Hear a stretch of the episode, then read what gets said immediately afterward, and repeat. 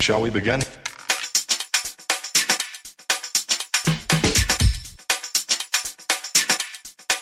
Let's begin now. Hi, I am Cynthia Cooper, named to the Naismith Memorial Hall of Fame, and you're listening to Dishin' and Swishin'.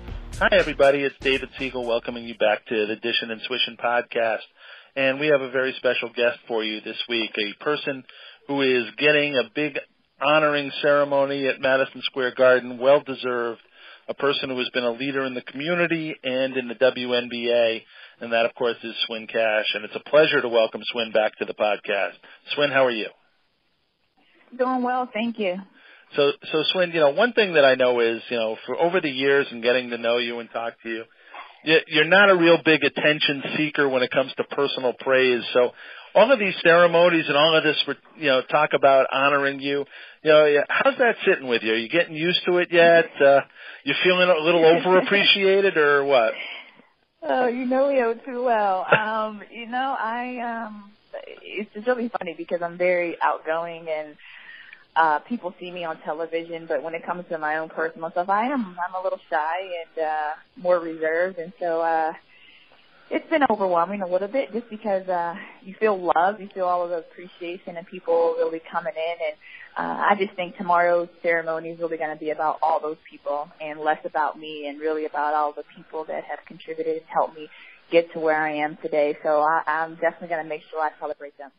Well, you know, being honored as one of the 20 greatest, greatest this year, you know, three WNBA championships, two gold medals, two NCAA championships, and probably the biggest achievement that you have is the success of Cash for Kids and the way that you have given back to the communities in the various places where you've played and grown up, of course.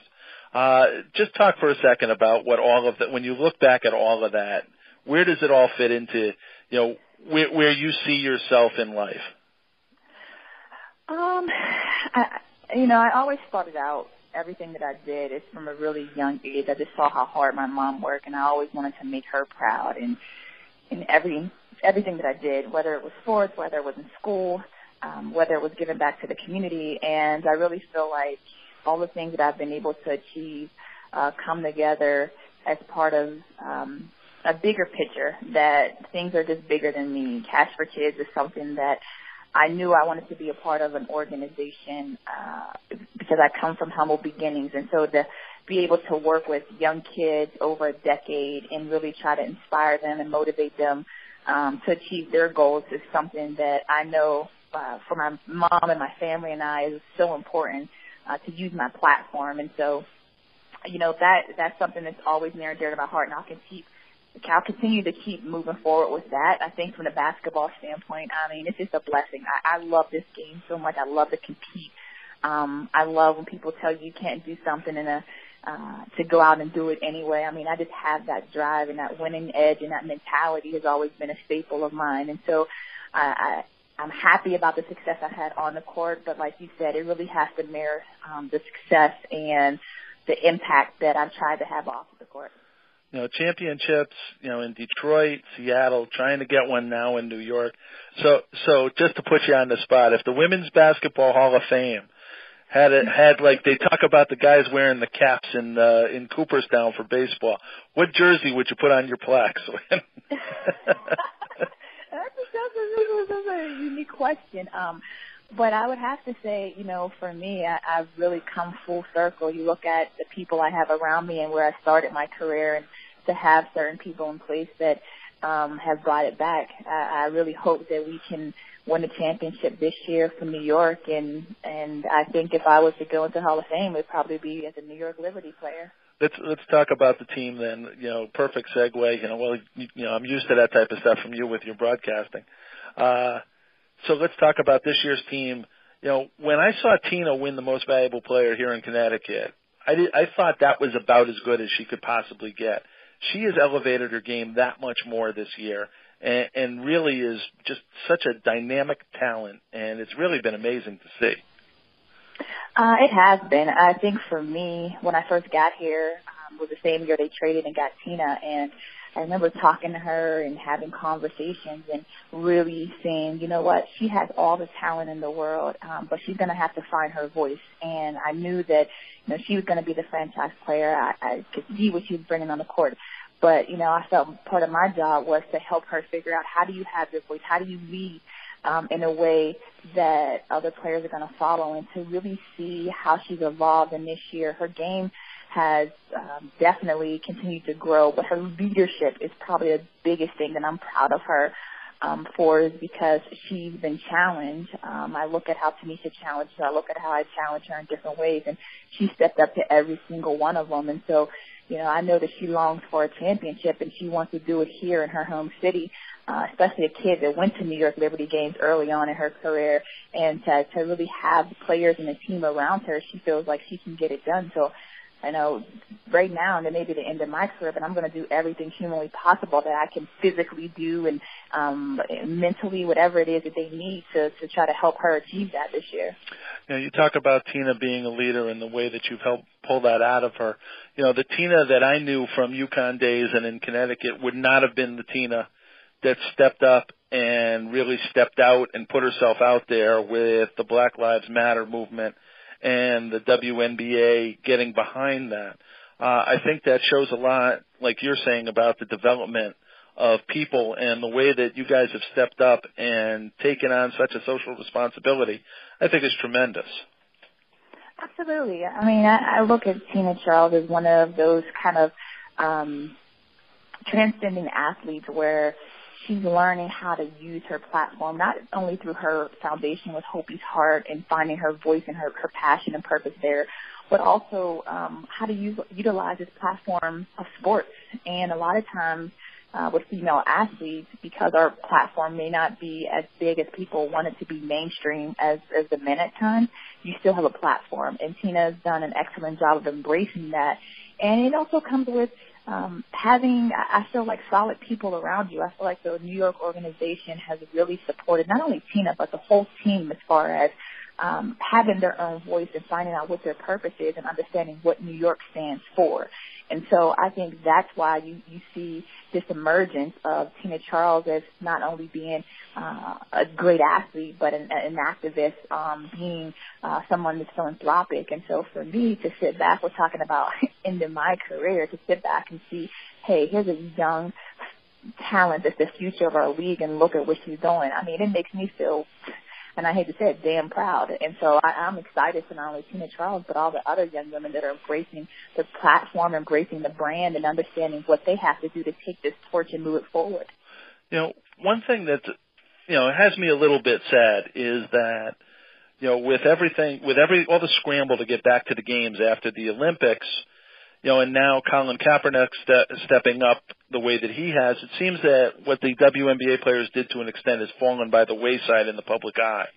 Uh, what can be done in a short period of time that's left in the season to reinforce that activism, uh, or is that something at this point that you know, you're all fo- now granted you're all focusing on trying to get to the playoffs and get that done, and that's the primary goal right now. Is that something that you know you'll look to help as the, after the season, or you know what you know what do you think should or could be done to continue to keep the WNBA in the eye as in in the public's eye as activists?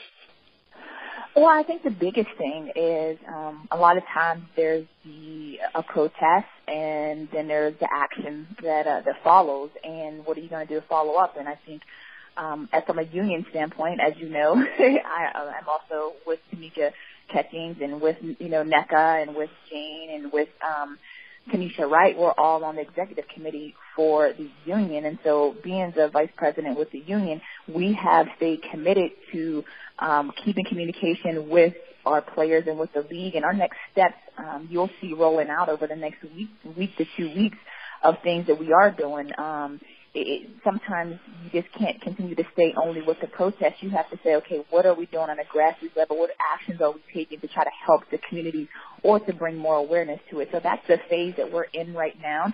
If something else presents itself or we have to take a stand as a united front, um, as far as the players and the, and the union goes, we'll, we'll look at that. But right now for us, um, we are doing things. It's just that they aren't being publicized until it's time to make sure um, that everyone knows what direction we're going in. But we have had, you know, lengthy conversations. We are also reaching out. We have um, things that'll be rolling out, and um, you definitely can learn more about that if you want to reach out to Terri Jackson, who's the director of operations for our union. But um, make no mistake, the ladies over the, the over the Olympic break have stayed active and stayed engaged on what um, we need to do as a whole. Outstanding. That's great to hear. That's certainly great to hear. Uh, all right, Swin. So we're nearing the end. So so tell me, a couple of quick questions. Best teammate. Who was your favorite player to play with? And I'll include UConn in those days. favorite? Oh my goodness, that's that's a very hard question. I mean, I had so many, um, so many different teammates that I love. That's part of the game that I love. I, I really can't just pinpoint one player, but I can tell you, um, I don't know. I've I've had I've made some great friends along the way. Obviously, from my UConn days, I'm still as close as ever with um, uh, Tamika Jeter now. It used to be Tamika Williams, and you know Asjha Jones and Sue Bird. I mean, we, are thick as thieves as far as um, our college days and moving on past that. And I think um, even my Detroit days, just being around uh, different players in Detroit, and like a Barb Farris, and you look at um, Tweety Nolan. I mean, those were some really gory days, especially in my my younger early 20s. And then I look to Seattle and I think about, you know, we won a championship there, and, and we still go by kind of our our group our group name we have for each other. But I look at Sue, Lauren, uh, Le'coe Willingham, Ashley Robinson, Tanisha Wright, Nicole, I mean, uh, Nicole, Cam- Camille Little. I mean, all of us have, have kept in contact and we have a tight knit group there because something we did in 2010 was so special for the city of Seattle. And so I don't think about just having one of the best teammates. I think about how many friendships I made along the way. I think about, you know, how close, you know, Tina Thompson and I are and how that that really formed from her mentoring and being there for me on the Olympic teams and um just really kind of being that that mentor and that that figure for me even though we didn't play in the WNBA together still through USA basketball we were always close and Ticha Penicheiro I mean to see some of those people coming out tomorrow is going to be awesome. Toughest toughest defender against you? Toughest defender, I would have to say uh Chet's. I mean, I loved our days just going up against Indiana um, we were one of those two that we could beat each other up on the court and then go have dinner uh, after the game and not think twice about it. If she had a if she had a bruise or a black eye and I had one or whatever, it was like, hey, I have it on the court. Let's keep it moving. Um, and that's what I loved about it. That's why I love competing against her and I love playing against her. That's great, and I'll I'll I'll refrain from asking about favorite coaches because we don't want to get into we don't want Gino and or Bill or Bill to get involved in this discussion.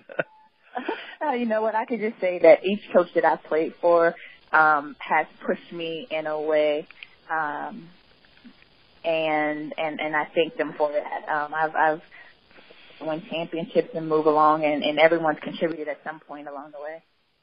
Well, Swin, you know, congratulations on everything. You've become one hell of a role model for people.